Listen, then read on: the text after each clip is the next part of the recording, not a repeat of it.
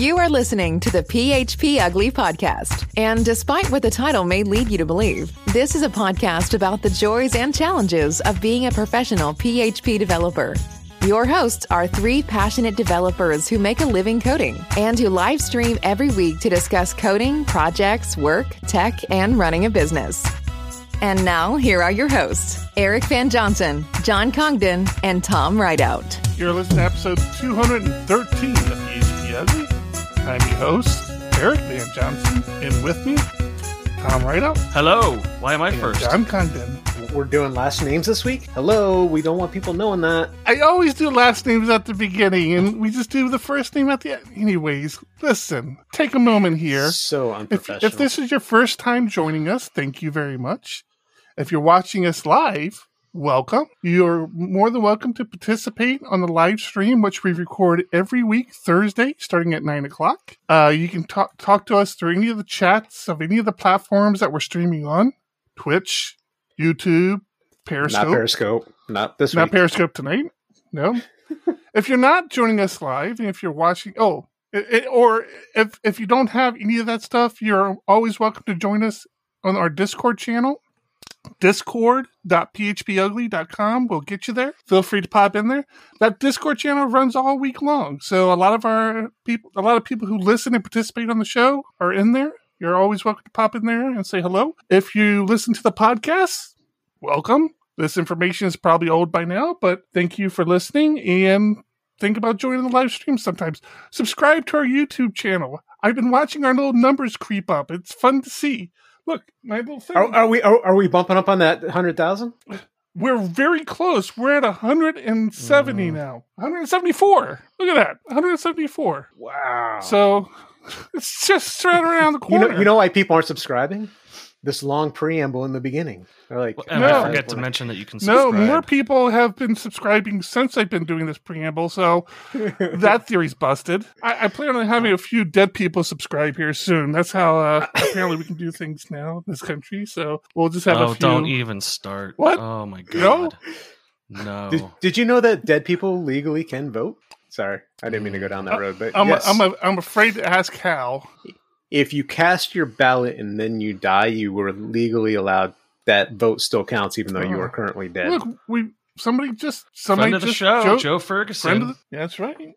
He hit that subscribe button. He's now subscriber 175. Boo, boo, boo. I don't know, man. We need sound effects. You need something. All right. Thanks, Joe. Thanks for hanging out with us. So yeah, join us in our Discord. Discord's always there. Okay. And yes, with all of that out of the way, the dead people can only vote depending on the state. Some states, if you die after you've cast your vote, they throw your vote out. Some states don't. Really? Yes. Yeah. That's very interesting. I did not know. So that. if I had mailed my vote in Georgia and then died before the counting started, then my vote would have been thrown out. Well, let's just try not dying. How about that be our goal for next week? We all just not die. I'm on board. I think it's achievable. We'll set that bar low is what I do. Yeah. So I'm glad we've made it this far, at least, because on Wednesday, Windows decided to update itself, and I woke up to a screen that said, please insert system disk. Oh, dear. Yeah. Don't do that while I'm taking a drink, please. If you're not familiar with Windows, that's a bad thing. Well, it's a bad thing because modern systems don't have a place to put a disk anymore. Yes. I don't. So like the last couple of computers I have didn't have disk drives. I screwed around with my system for 30 minutes, just trying to get it to find something to boot off of, trying to figure out what was specifically wrong, which I knew it was the hard drive. And I eventually got the system to boot back up. No idea how. I basically made a bunch of changes and then undid them, and then the system booted up. So now, this is a real problem because this is your streaming machine, right? Yes. This is where we do the show off of. Yeah. So this is my new hard drive, which on its own is still stunning to me, even though it shouldn't be. But it's credit card sized, a little bigger than a credit card, and it's 0.5 terabyte, and it was $50. And it's 15 times faster than the hard drive I already had in the machine, which I assume it's the hard drive is going bad because it is about 10 years old. So are they still spinning platters in there? Those are spinning platters, yeah. I have spinning platters in this machine. Oh. So I'm glad we're here. I'm glad we could all make it. because I almost didn't. Well, that's just, it just has to keep it together for another hour, and we'll be good. Yeah, that's what I'm betting on, is tomorrow I'm actually going to try and clone my Windows over to the new SSD and not do a fresh reinstall and see how that goes. But I am going to be backing up all of my OBS and other things that aren't cloud-based right now. So we'll see. We'll see how it goes. I've been antsy to try to stream from the Linux machine, but I haven't wanted to suggest it yet because I kind of enjoy not worrying about it. I like you doing it. Yeah, and I enjoy doing it. There's no reason not to do it. Yeah. Besides having a backup in case you need to insert a system disk on a Thursday night.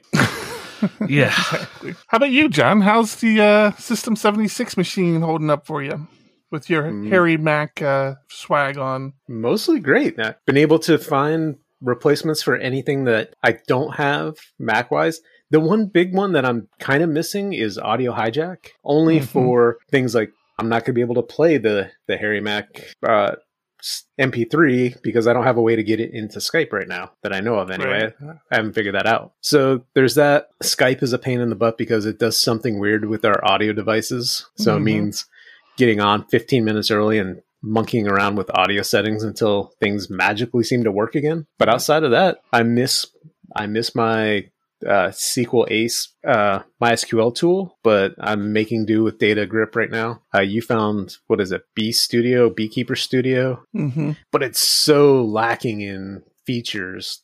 Like it has such potential, but it's behind the curve right now. Yeah, and the tool I used on Mac, that Table Plus, does have a Linux version, but very much like Beekeeper, it's very limited compared to the Mac version and the Windows version, but I've been kind of bouncing between those. I spent a solid week last week on DataGrip, and I don't know, I couldn't get a good feel for it. I was actually pretty stuck on that DB Beaver one, which was very similar to DataGrip, but both of them I don't know. I'm making do with DataGrip. The one thing I really dislike about it, in SQL Pro, which became SQL Ace on the Mac, when you open a new connection, you open it in a new window. Where in DataGrip, it's you have all the tabs, but all your connections could be intermixed. So you might be on production on one tab and on your local development on another one, and way too easy to make a mistake. So I'm finding myself... You got to really pay attention to what tab you're on, yeah. Yeah. I mean, you can color code, and it does color code along the bottom, I believe, but it's scary. I'm trying to keep my tabs closed. I'm trying to make sure I'm not all over the place like I used to be able to, because I just had separate windows and I kind of was able to see a lot easier. Now, does DataGrip, I think I asked Thomas this, and Thomas, I think you said it did, but I couldn't figure out how. None of the tools I've found so far allows you to do the management piece where you can, because I'm pretty picky about having individual users per database that can only have certain permissions to that database. Right. And I haven't seen that on any of these tools since leaving the Mac. Like all of them, SQL Ace did it, Table Plus did it, all on the Mac version. But the Linux version does it? Yeah, you and I have to do a little pair programming and take a look at it, because I feel like I should be able to appreciate DataGrip more, but I just don't. Yeah, I'm still finding my way around. I hate the fact that you can't filter down to your table name very easily. Yes, you can click in there and you can start typing, but you're jumping around. Where in all my other tools that I've used in the past, as soon as I started typing, it basically filtered my list. So I could type a piece of a table name and find all the tables that match that much easier than I can in DataGrip. And the fact that your tables and your views are separated in almost folder structure, that's weird. Mm-hmm. Yeah, I know exactly what you're talking about. The reason I keep bouncing back to DB Beaver is I keep wanting to have this ethical thing of, okay, well, I'm just going to use open source. Like it has to be open source first. And then if I have a good argument to not use it, I will move to a commercial tool. And I understand I make a living doing this and I'm fine spending the money. It's more of an exercise for me, because I used to be like everything open source. Like I was really behind the open source message and why things were open source. And I've kind of gotten away from that over the last few years. And I'm finding myself kind of wanting to go back down that road again. But I'm not quite there yet because I just like getting things done too much. I still have my laptop here on the desk. It's been closed almost the entire time for the past week. I open it occasionally when I need to get something done that I am not quite sure of how I'm going to do it on the Linux machine. Big one is VPNing into different environments. I think I've got that all worked out and I don't have to worry about that as much. The different database connections, just because I hadn't copied all the credentials over to DataGrip, I've got that 95% moved over now. So yeah, pretty soon it's going to be off my desk except for opening it up just to make sure it's updated. So when I have to run out, I have everything I need. Yeah, you actually inspired me. I had my Mac machine to my right here. And when you mentioned that you didn't even have yours open, I'm like, okay, if John can do it, I can do it. So I just put it away. All I had been running on it for weeks were just all my chat clients, my Discord, Telegram, things like that. But yeah, I just set it aside and got rid of it. So yeah, it's been going good. I like it. And they had a big Mac event this year or this week, and I could care less. I didn't even watch it. I didn't care about it. Are you kidding me? Didn't care. Oh my God. Why? Did I miss something good? Do I want to buy something? What? Yes. I just watch MK. No and yes. You didn't miss anything good. Okay. But you're going to want it so bad. No, I don't think so. The M1 chip? Is that what you're talking about? Yeah, so Apple this week announced their M1 chip, which is their first custom silicon in ever, maybe? Or maybe 20 years. And boy, it was a bunch of really good looking engineers shoveling you horse shit and telling you it's French fries. It was an impressive show. Apple definitely has this virtual conference thing down. They've figured out how to make it look good, how to build sets for it, and how to make it not look like it's a replacement for in-person stuff, but like a giant advertisement. And they threw out a huge amount of numbers that were all relative to a completely undefined thing. So it's this new chip is 8 times faster than the top-selling laptop right now. But they don't say what it is. Well, I don't know what that means. Again, I saw MKBHD's video or, take on it, and he showed a graph that they had, and there was like no real numbers to it. It was just like, hey, look at this line, and here's our line. Right. They had a line on a graph that didn't have a Z or an X axis. It was just a line over. It was a line on a one-dimensional plane.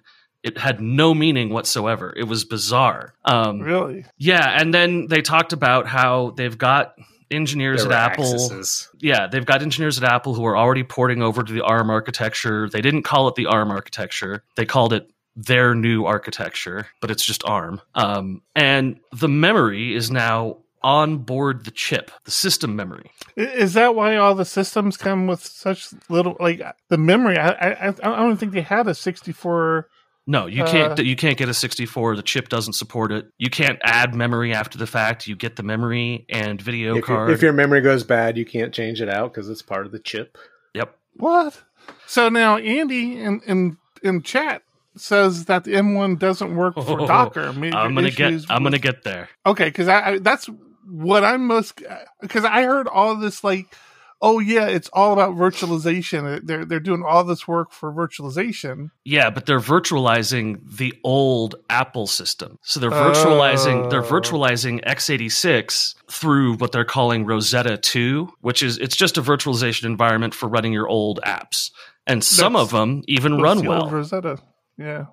Some of them run well. That's good news. But Photoshop doesn't come out until mid next year. So if you're a photo designer, there's no reason you wouldn't get this thing. The drives start at 512 gigs and go up to 2 terabytes for $800. I mean, the prices on this thing are absolutely out of control, just totally obnoxious. And there is no benchmark out there showing how it performs compared to anything how well it actually runs. They're promising 20-hour battery life, though. Really? But this is in the low-powered mode where 4 of your 8 CPU cores aren't running, and this is all on the new OS, which is, what, Sierra? No, that's old. What is the new one? What's it? Mount Rainier? Big Sur. So that's where we get into the virtualization stuff. So virtualization for this kind of stuff has to be implemented at the CPU level. You have to have virtualization support so that the CPU knows that it can talk directly to a shared memory space. If you don't have that, virtualization is just emulation. It's not virtualization. The developer preview kits that came out did not have this feature in the hardware. All of the developer kits don't support virtualization. VMware Fusion has come out and said, we're working on it. Ugh. And Docker has come out and said, we found the address where virtualization is enabled on the core, so we know it's there, but we don't know what's wrong with it right now, and it could be quite some time before virtualization through Docker works. This is so typical Apple. Like they just don't give a shit. It's like, you know, yeah, we're going to change everything, and you guys are either going to adapt and catch up, or you're going to fall to the wayside and become irrelevant in our ecosystem. But they've got so many other users now. They're not catering to developers. They're catering to the people that want, absolutely, you know, a 20-hour battery life, because you know, everyone's traveling across the country right now or around the world and watching movies. Well, they started their own silicon process a couple years ago. I don't think they had thought this thing was going to happen. But the other notable stuff with this, they're still optimizing for battery life, it seems like, more than anything. Yes. But the other interesting and notable thing about this is that now all of the devices are the same. So you've got the MacBook Air, the MacBook Pro, and what's the other one? The Mac Mini? And the Mac Mini, right. And they are all essentially iPads of different variations. Mm. The MacBook Pro has active cooling and a bigger screen and the touchpad that everyone wants to pay the premium for. The MacBook Air is passively cooled, so it doesn't have any moving parts inside whatsoever. It has a slightly smaller battery, but it's the same thing. And then the Mac Mini is an iPad without a screen. This is funny. This whole conversation started with an Apple event happened this week, and I could care less, don't really want to talk about it. And the one guy who's been slamming Apple for the last 4 years goes on a rant for the last 15 minutes about every detail. It's a very, very strange move for Mac, because they are locking everything down so tightly, hardware and software-wise. This is another issue, is that the hardware is now digitally signing everything. So you're locked out of your own operating system. It's digitally signed by the hardware, and there's a lot of things you can't do because of that now. It's very possible you can't install third-party apps that aren't signed by Apple. Oh, I heard that. It's a bit of a problem today because their signing, their certificate authority went down. I heard external GPUs aren't going to work anymore. Nope, external GPUs will not work. Remember when I was talking about getting an iPhone because I was in the Apple ecosphere? Mm-hmm. Yeah, I'm not doing that anymore. It's like we picked the perfect time to veer away from that world, huh? Jeez, man. Now, I like the MacBook Air because passive cooling, 18-hour battery life, that's pretty cool. But it's an iPad. Like I said, man, my iPad, I feel like I can do a lot with the iPad. I'm happy with that. I still have the Mac laptop if I need it. When it dies, if I leave it at an airport or something, I don't know if I'm going to buy a Mac or not. I mean, had you asked me before I started using the System 76 machine, I would have said, yeah, I would always want like that level of support for a mobile device, because again, this is my business, not only my livelihood, but my business. And I want to make sure that it's always functional, but I don't know, man. I'm pretty happy with my little Linux setup right now. So you'll go with the System 76 laptop, the next machine you buy. Yeah.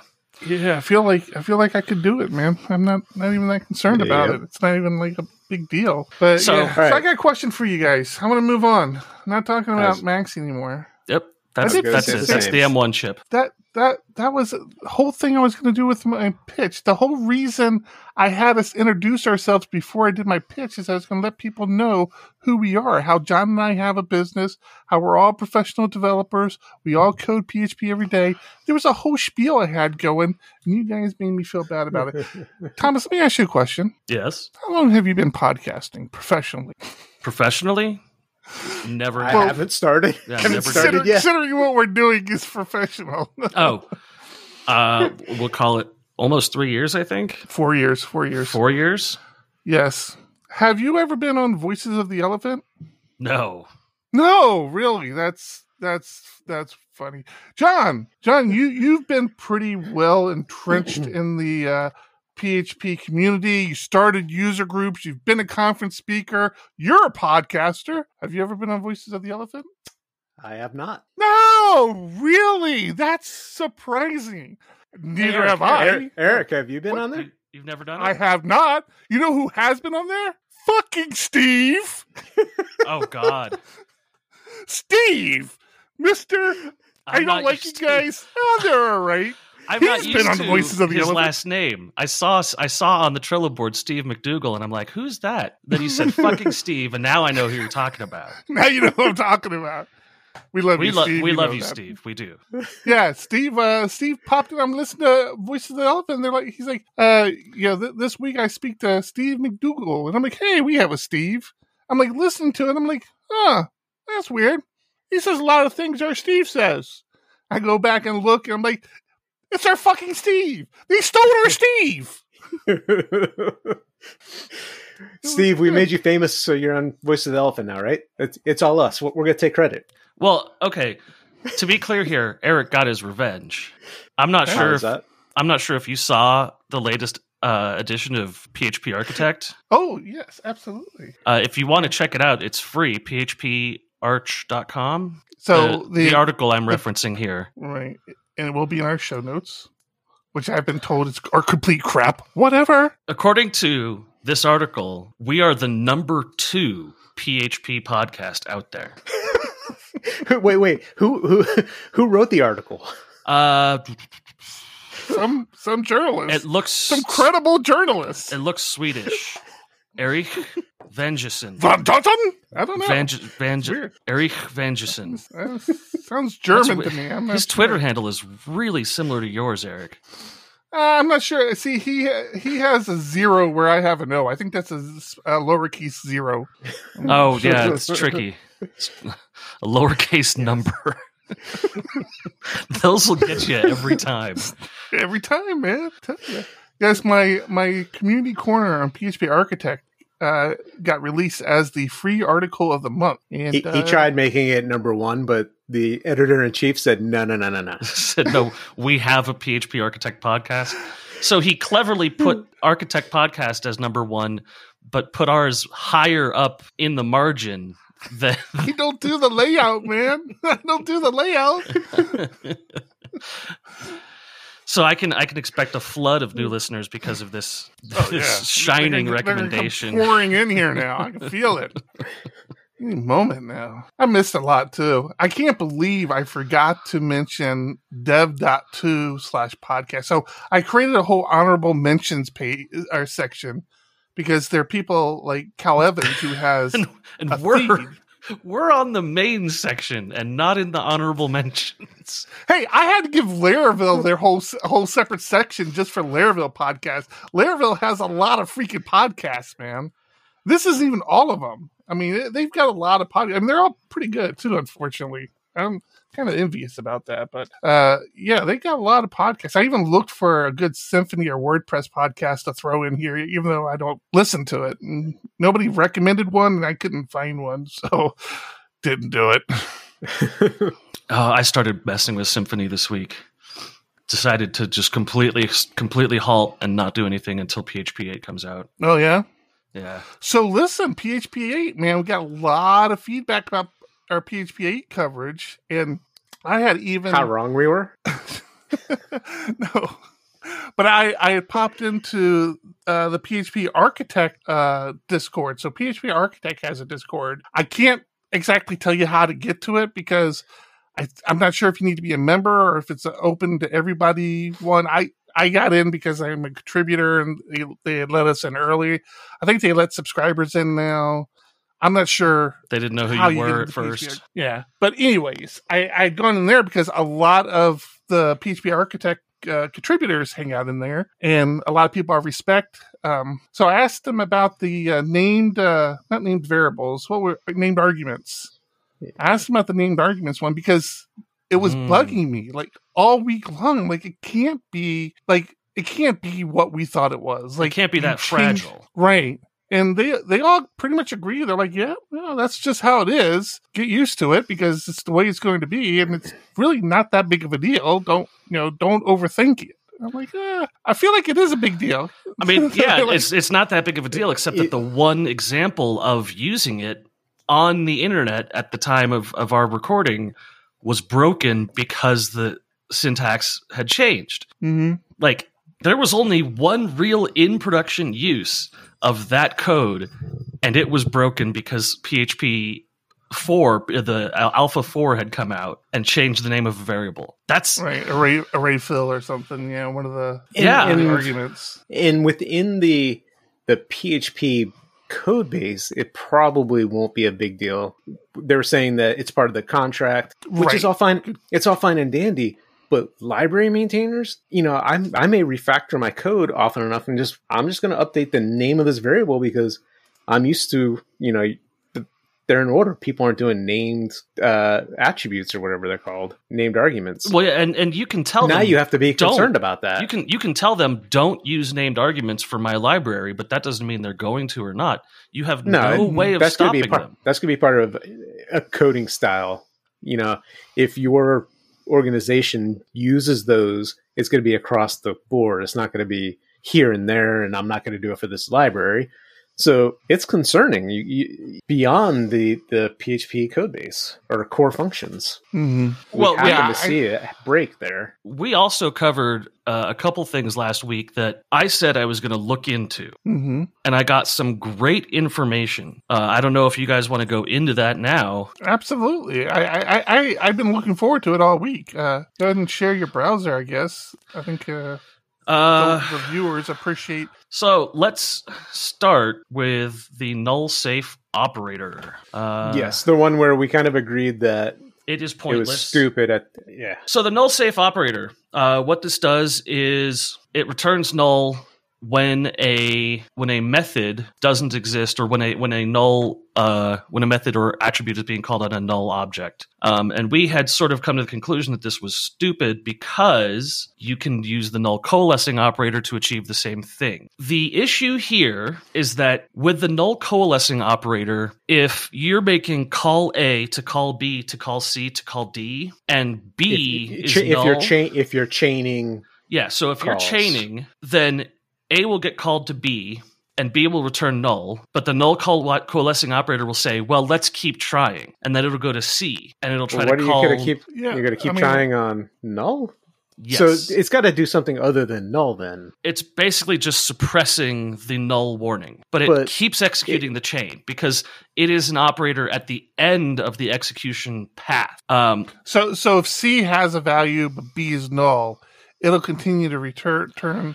A and C. So it's a bad example, but it shows the underlining function of it, is that null coalescing operator will execute the whole thing and then return null, which isn't that big of a deal until you have method bar in your argument to a null method. So on my screen here, you can see null ? Points to foo as a method, and the function call bar is inside of the foo method. Mm-hmm. With null coalescing, bar will get called. Even if A is null, when you try to call the method B, it will first fetch the arguments for method B and execute all the code that those arguments require, and then try to call method B on null. Whereas I'm very confused.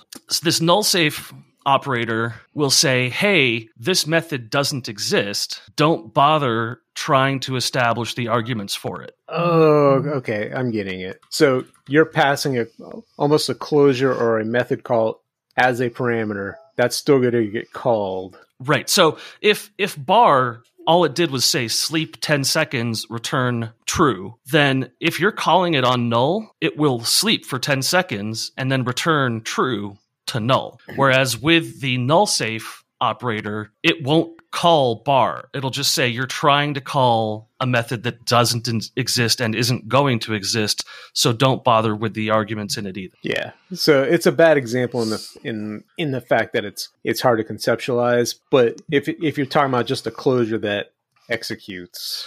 Right. So can you give me a rule of thumb when would you use one over the other? You would always use null safe instead of null coalescing. Wait, other way around, right? Mm-mm. Null safe is a lower level operation and it takes more effort to implement. Oh, null safe will not execute the closure where the null coalescing will. So the null safe and null coalescing will produce the same results, but null safe will have a much lower overhead and actually short circuits the execution of the rest of the command. Whereas null coalescing says, do your thing, and when you get back to me, let me know what you got. And if you threw an exception, I'll throw null. Gotcha. So it's still an ugly syntax, but it has a purpose. Yes. Now, in practice, I'm going to use null coalescing because I'm not anticipating problems with polymorphic chaining on data, relationship models and all this stuff. I'm building to expect either I get something or I don't.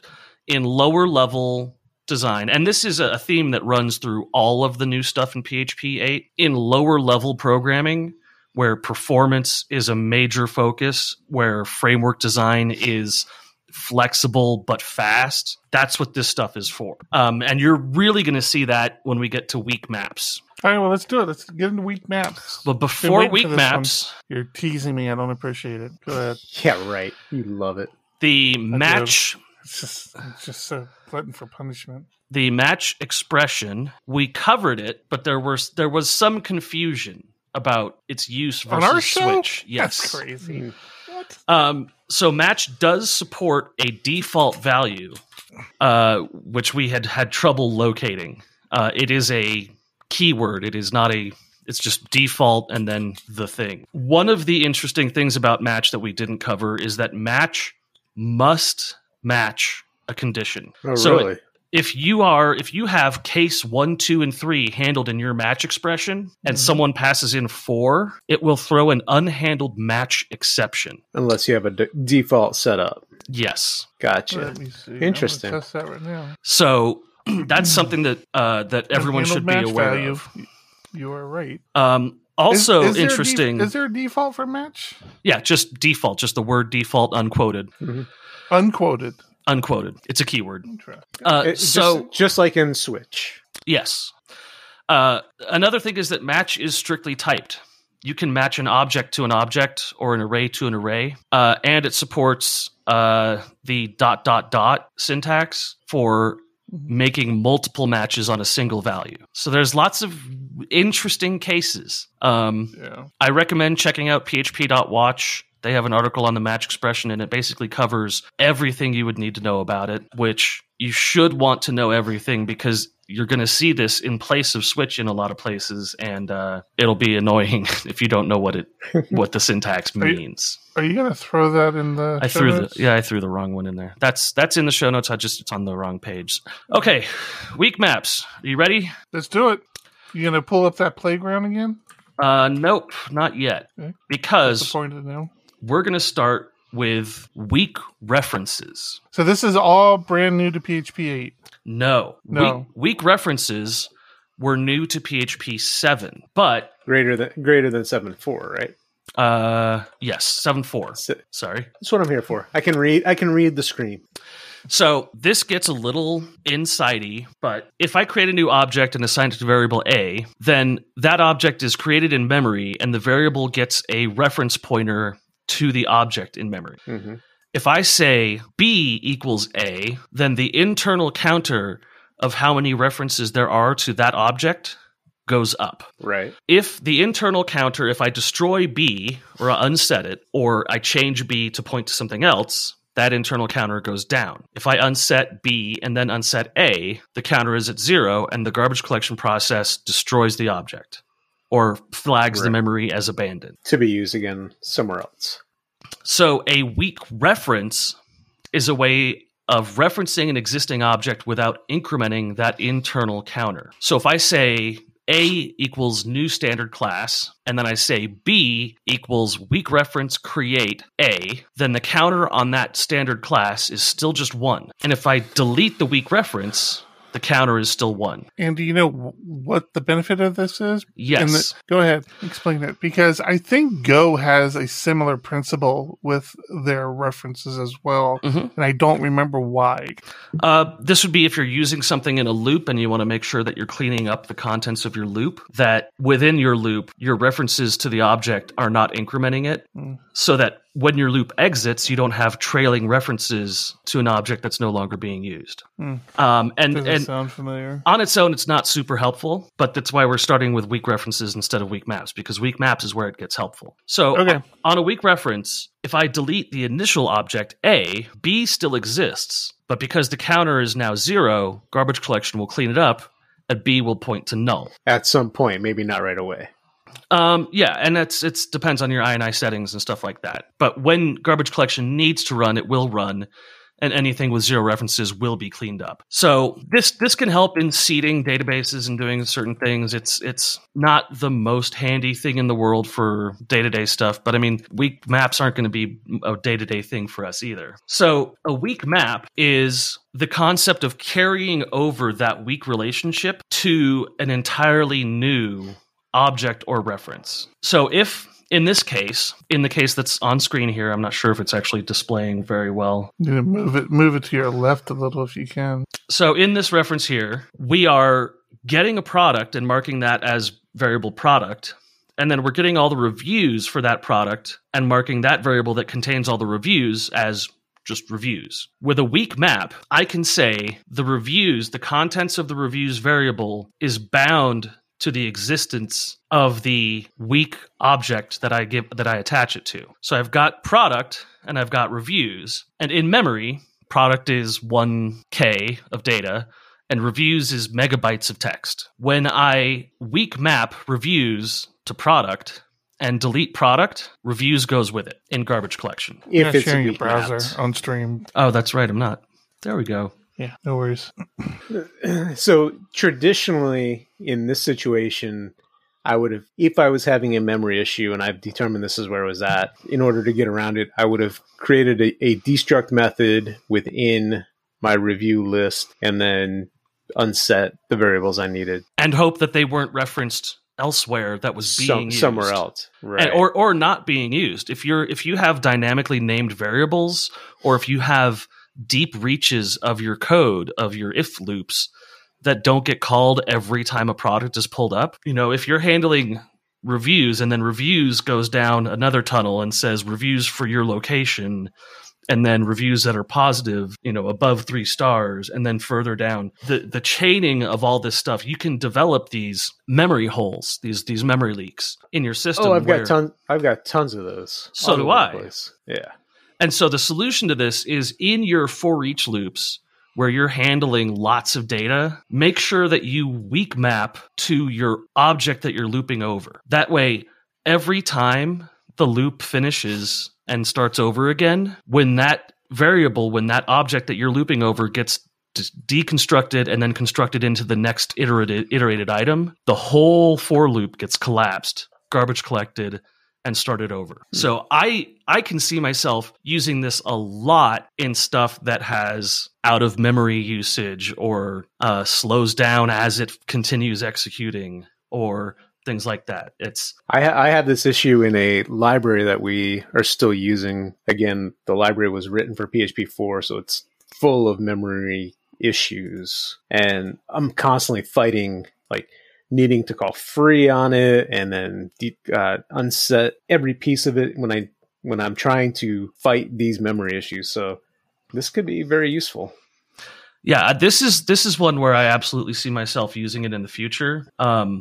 I don't know if this is really a good example that they show here because there's no obvious place where the leak would occur. But you can see that at least right here, when you unset product one, then the weakly mapped contents of the reviews get dumped. They get sent to garbage collection. An interesting note in this article is the null coalescing assignment operator being used, which means that if the garbage collection has executed and this weakly mapped value is no longer referenced, you can say, get it again. So in this case, we say get reviews for the product, and then it stores it in an array, or it goes and executes the database call to get the reviews. So this is almost a caching method for objects within a single execution of a program. The weak map itself is an array. It's being treated as an array. Yes. You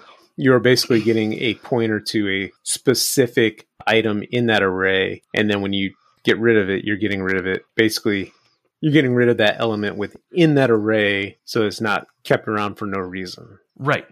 And for what we do on the daily basis, this seems like, okay, well, there's caching. There's other caching that uses Redis and whatever and whatever. That caching does not account for the memory that's being in use by the PHP application that's running. That caching handles large blocks of data that need to be fetched frequently, but it doesn't handle objects being shuffled around and constantly used, and when they're not used anymore, flushing the memory out of PHP. And so this is interesting to me, though, because to me, the cache is there because you want a copy of it. So when you go to get product one again, you already have it. You don't need to go grab it again. Unless you've got a long-running process that is pruning itself, maintaining its own memory by checking the size of the array and cleaning out things that haven't been used recently, or you're running something like a web application that can search for 10 different users at once. And if 10 users are all looking at product one, then you want to have those 10 instances pointing to the same one product. But as soon as no one's looking at product one anymore, you want it dumped. And this is a long-running process that's handling multiple users simultaneously. In PHP, we don't think about that. We think of one process per user. Right. But when you start getting into... Start and stop really quick. Right. But you start getting into WebSockets. You couldn't write WebSockets in PHP because the memory, if you weren't masterful at handling it, would leak all over the place. So this is a way of writing long-running processes designed to handle multiple users simultaneously and spreading your garbage collection out to handle that specific use case. Well, that's interesting because we did just talk to the creators of Swole last month, and that's exactly what they do. And that was actually one of the use cases they talked about, long running processes. But yeah, it's maybe they're just really good at what they do. I don't know. Yeah, for my long running process right now, in each loop, I check how much memory have you used, and if you're over at some threshold, all right, exit, let supervisor D restart you back up.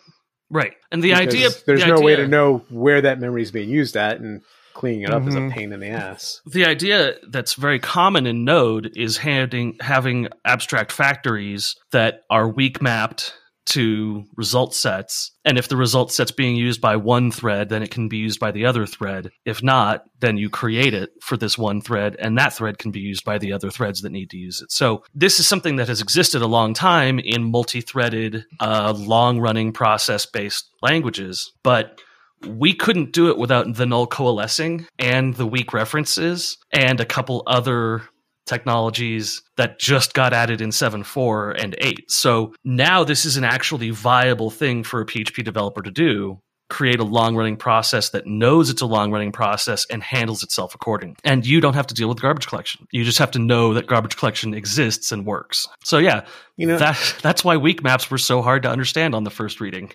Well, that's interesting. Garbage collection on a long-running process, I've never really thought about it, but it has to be a manual thing because it is a probability-based thing per run, isn't it? It used to be, but it's not anymore. Part of the performance increases in 7 and 8 are changing the way garbage collection works and having it run on a timed interval or a CPU cycle interval. Oh, really? Well, you know, I'm going to have to look it up and tell you next week. Because I remember messing with that a lot. I said that as convincingly as I could. It used to be. It was a whole probability. So there was a percentage chance that your garbage would be cleaned up or not. Yeah, it no longer is. All right. I'll take your word on it because I'm not taking the time to look it up. I believe it runs. It runs with every application execution. It's always running in the background. I'll take your word for it because I honestly stopped listening sometime back. We'll get into it next week. I've got the page right here, and it's too long to read right now. So that's my promised update on the PHP 8 stuff. Cool. Except I kind of got into attributes today, and that's one of the reasons why I decided I wasn't going to keep going with Symfony, is that Symfony says, hey, you know, here's how you do attributes in doc blocks. And I just know that that's going to be done for in December. That attributes, you don't know that. Oh, it's so nice. It's so much faster. It's so nice. It's so pretty. You can set rules to your attributes. So you can have a framework that says, hey, here's your attribute rules.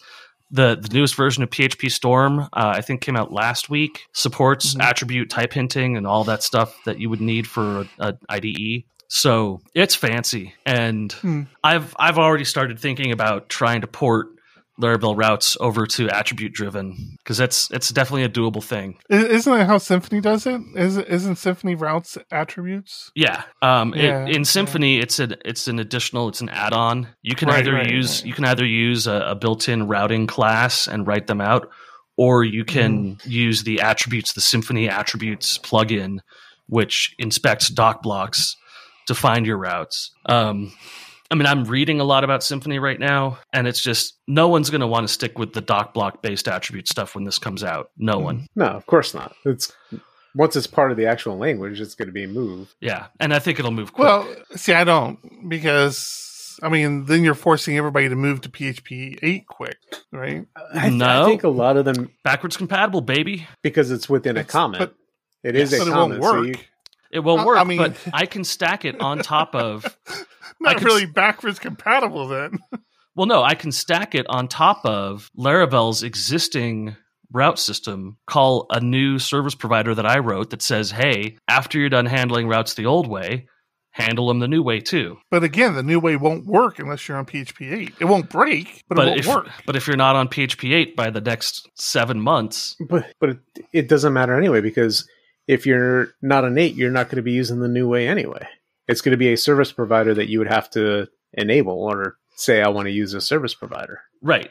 It won't break anything by starting to use it as the end user. If I'm distributing libraries for Laravel that use the new attribute-based routing, then yeah, that'll break for people who are trying to run Laravel 8 on 7.4. But I can set the requirement for PHP 8 in my Composer JSON, and that solves itself. Mm-hmm. So, I mean, this is going to be a very swift transition. Everything is in place for it to happen very quickly. And we want to keep pushing people to upgrade sooner than later anyway. Don't want to get into PHP 4 and 5.2 issues that we've had in the past. Yeah, cool. Kind of along that same lines, I put it in the Trello board. We talked a while back about PHP the Right Way, that website, and how it's really not relevant anymore. Yeah. Well, I had a Twitter kind of back and forth with somebody who, you know, I called him out. He's another podcaster. He does Coder Radio, and he's one of these people who will slam PHP. And I gave him a little bit of a hard time about it in my article. But you know, he was like, "Well, tell me what's new." Like he said, "I haven't used PHP in probably the last, I think he said, decade."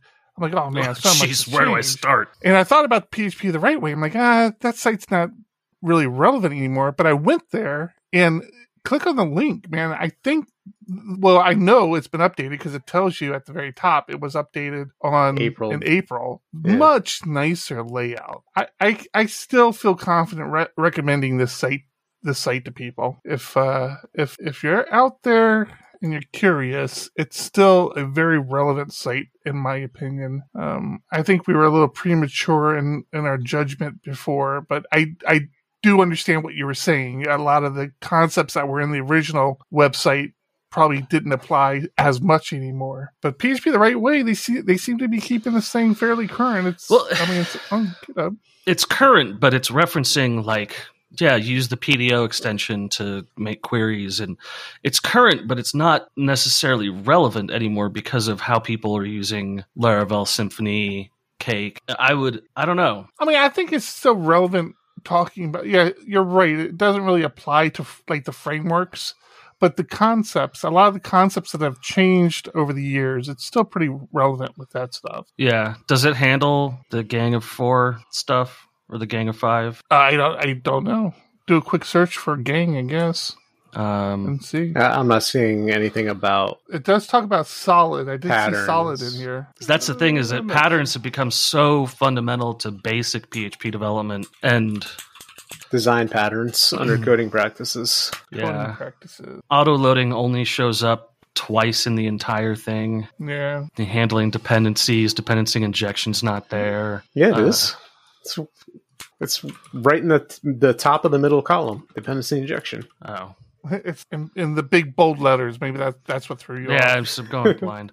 My eyes are, I realized my eyes have been bad for a couple decades, and I just never knew it. Yeah, mine have gotten so bad in the past. It seems like all of a sudden, they're bad. I read annoyed. I read the moment article. The moment I started wearing glasses, I went downhill. My eyes just gave up on trying. I put glasses on, and they could relax again. I don't think it's glasses that did that, because mine. I haven't worn glasses, and man, it is horrible. He's talking. He's not talking about his eyeglasses. He's talking about his whiskey glass.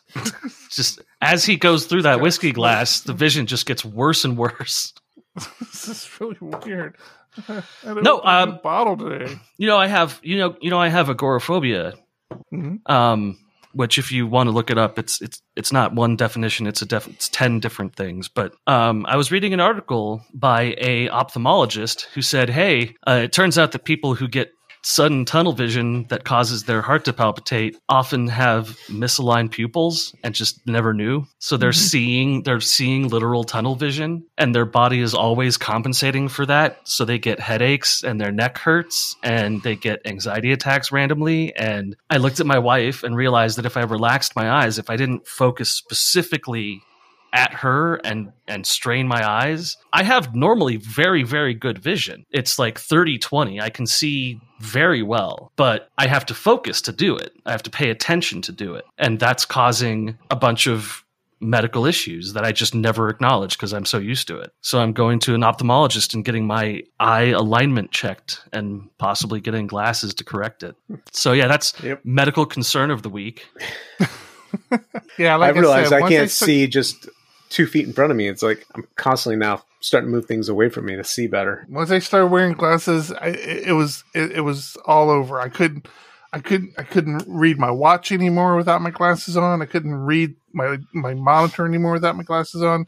I mean, it just, once I put those glasses on, I've been wearing them ever since. My wife was very upset this week because she had gotten an email from one of our kids' teachers, which A, was upsetting, but B, she had to hold the phone up to her eyes like this and then move it back and forth to get it into focus.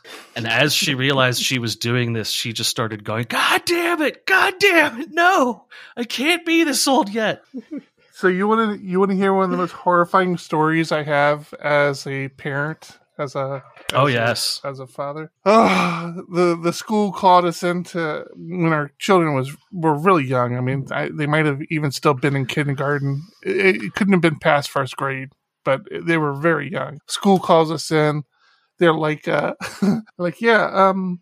did an eye exam, and we're pretty sure you should take your daughter. I have twin daughters, and twins are actually notorious for bad eyesight because of the way they develop. But they were like, we think you should take your daughters in and have their eyes examined and find out if they need glasses because they showed signs of needing glasses. And I'm like, I don't know my kids. My kids read like crazy. I mean, from the moment they could open a book, they were reading and they were excelling in school. I'm like, my kids don't need glasses. You're crazy. So we take them in, and it's the classic stand here, read the chart. And they're like on the second line and they can't read the letter. And I'm like standing there. I'm like, come on, give it a try. You can read that. What are you talking about? It's like a donkey. There are no donkeys on there. What are you talking about?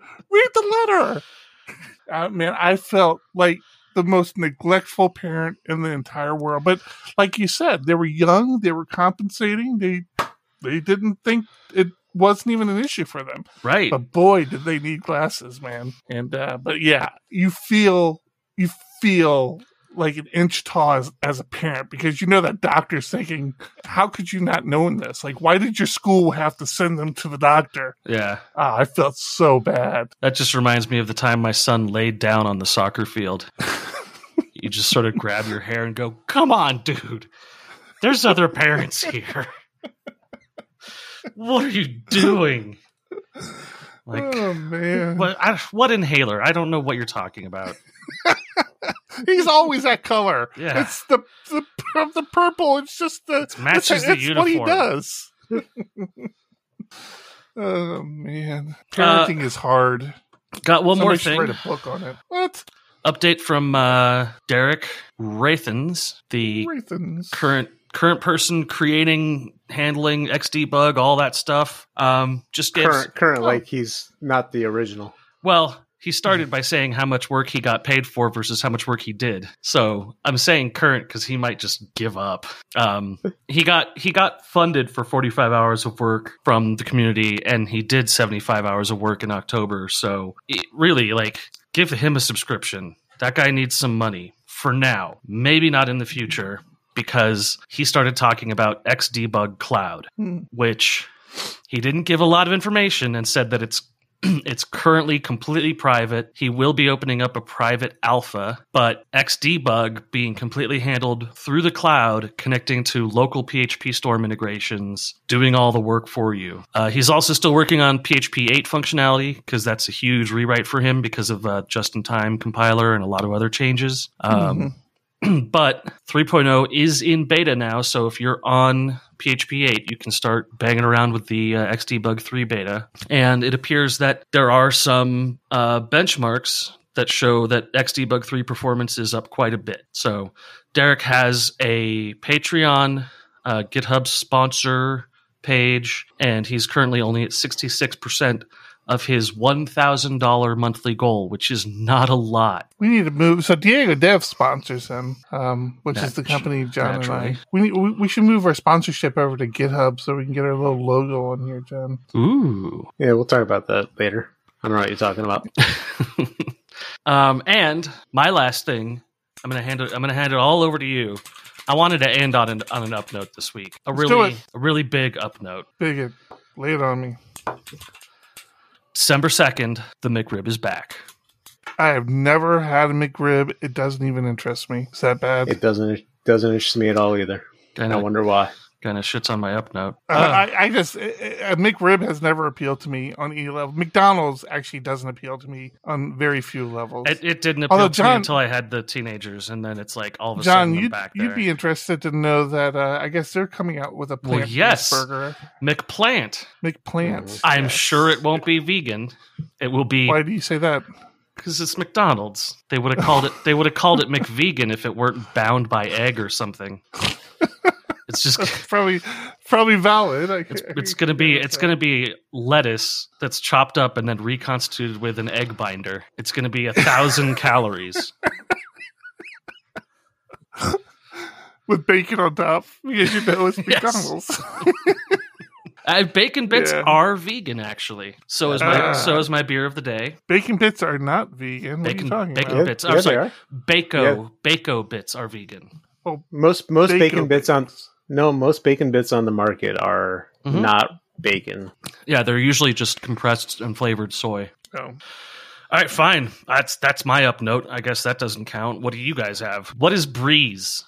with Laravel 8, the release of Laravel 8, there was a big hubbub about Jetstream, if you remember. That was the new auth system that he put in place, that Laravel put in place, Taylor put in place. And it was probably one of the topics that he got the most pushback on. And so he's now released Breeze, which is more of a lightweight auth system, more like the traditional auth UI package that you used to add to Laravel that just does some basic auth stuff. And I think it still uses Tailwind. I forget actually now that I'm saying it. Does, yeah, it does use Tailwind. I guarantee you the name came first, that he was sitting on the toilet trying to think of clever names. And he thought Tailwind auth, I'll call it Breeze. And that's when the idea happened. I don't follow that thinking, but I don't doubt Breeze, that. How's that? Wind. Oh, Jesus. What's wrong with you? That's the name. Tailwind, Breeze. All right. Sure. I'll give that one to you. Give you something. Thank you. I'm not putting the McDonald's article in show notes, man. Come on. You don't have to. I'm not going to. It's already been roundly shot down, mostly for murder and my abject celebration of it. Now I don't want one. I thought this was going to be like a Rick and Morty thing with the Mulan sauce that I didn't get. But yeah, I'm not a McRib guy. Never understood the appeal of it. Doesn't even look good. Of all the articles that are left on here, John has the one that interests me the most. Let's do it. Let's do one more. John, which one?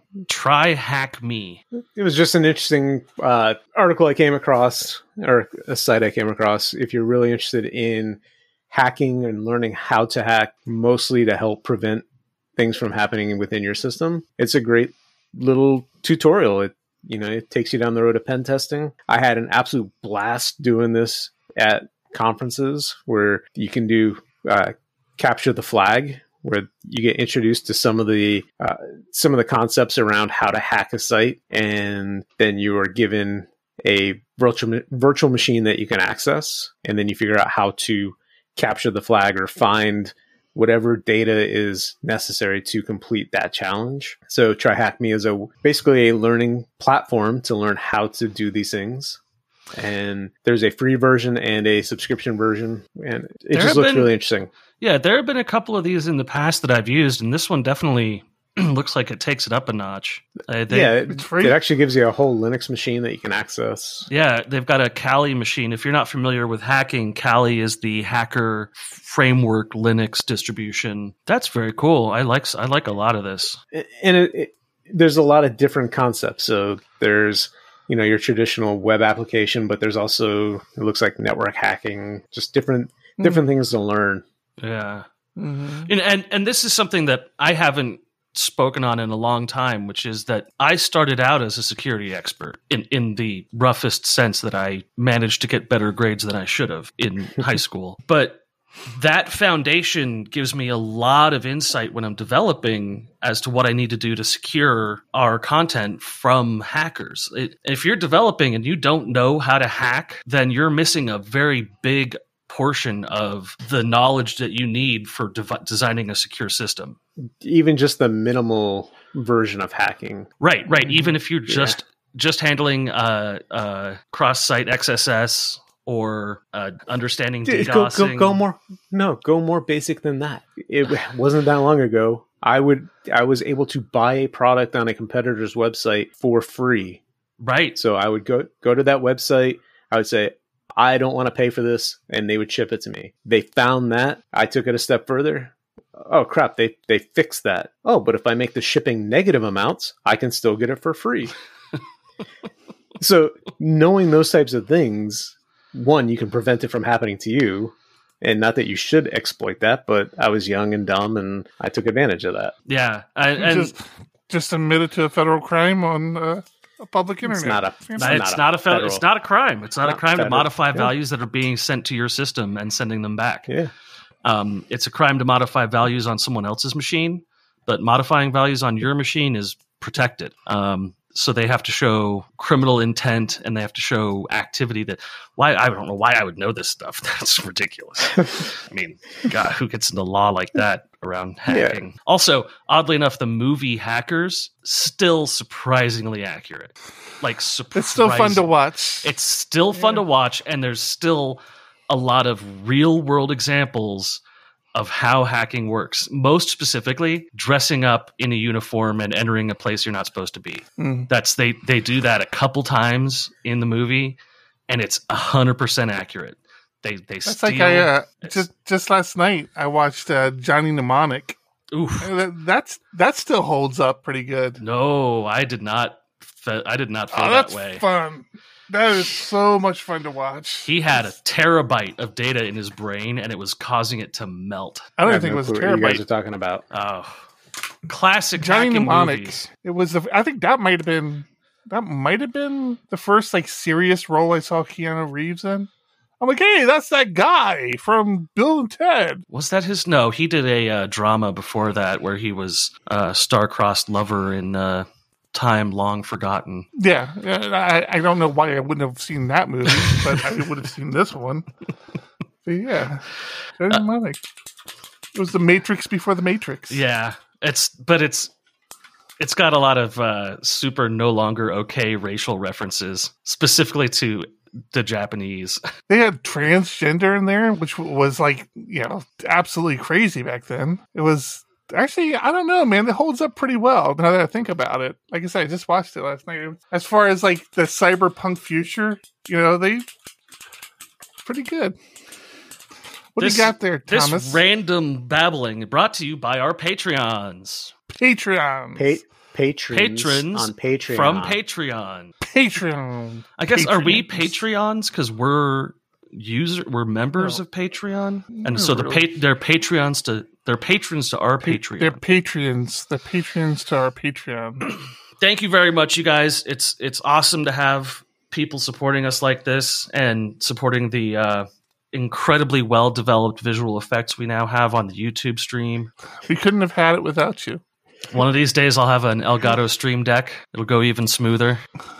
One of these days. I don't know when. Like 3 years from now, but that's okay. My birthday's coming up.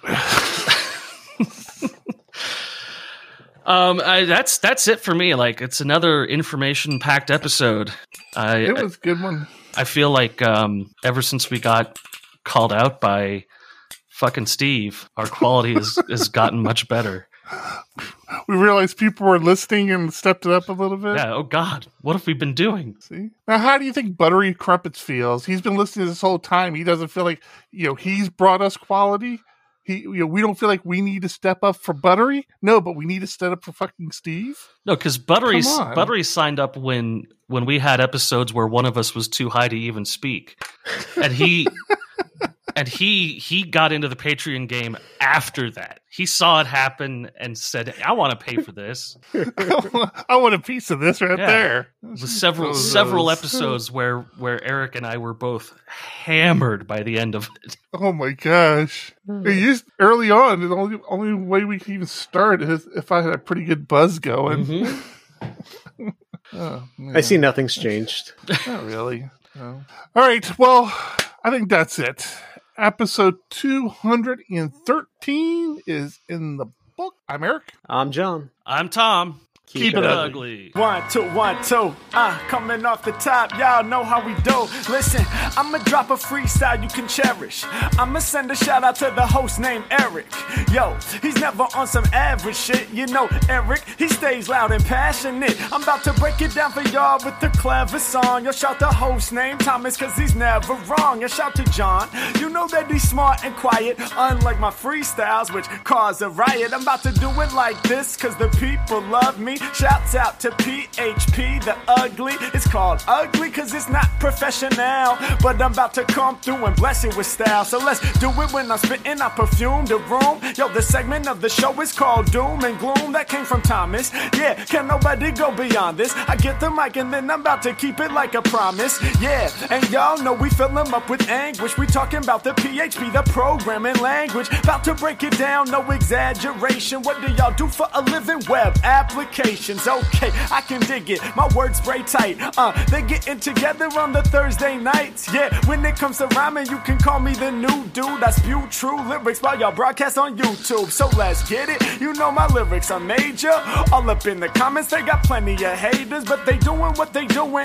Keep it ugly. We ending every show with the saying it's lovely. Let's go. Yeah, come on.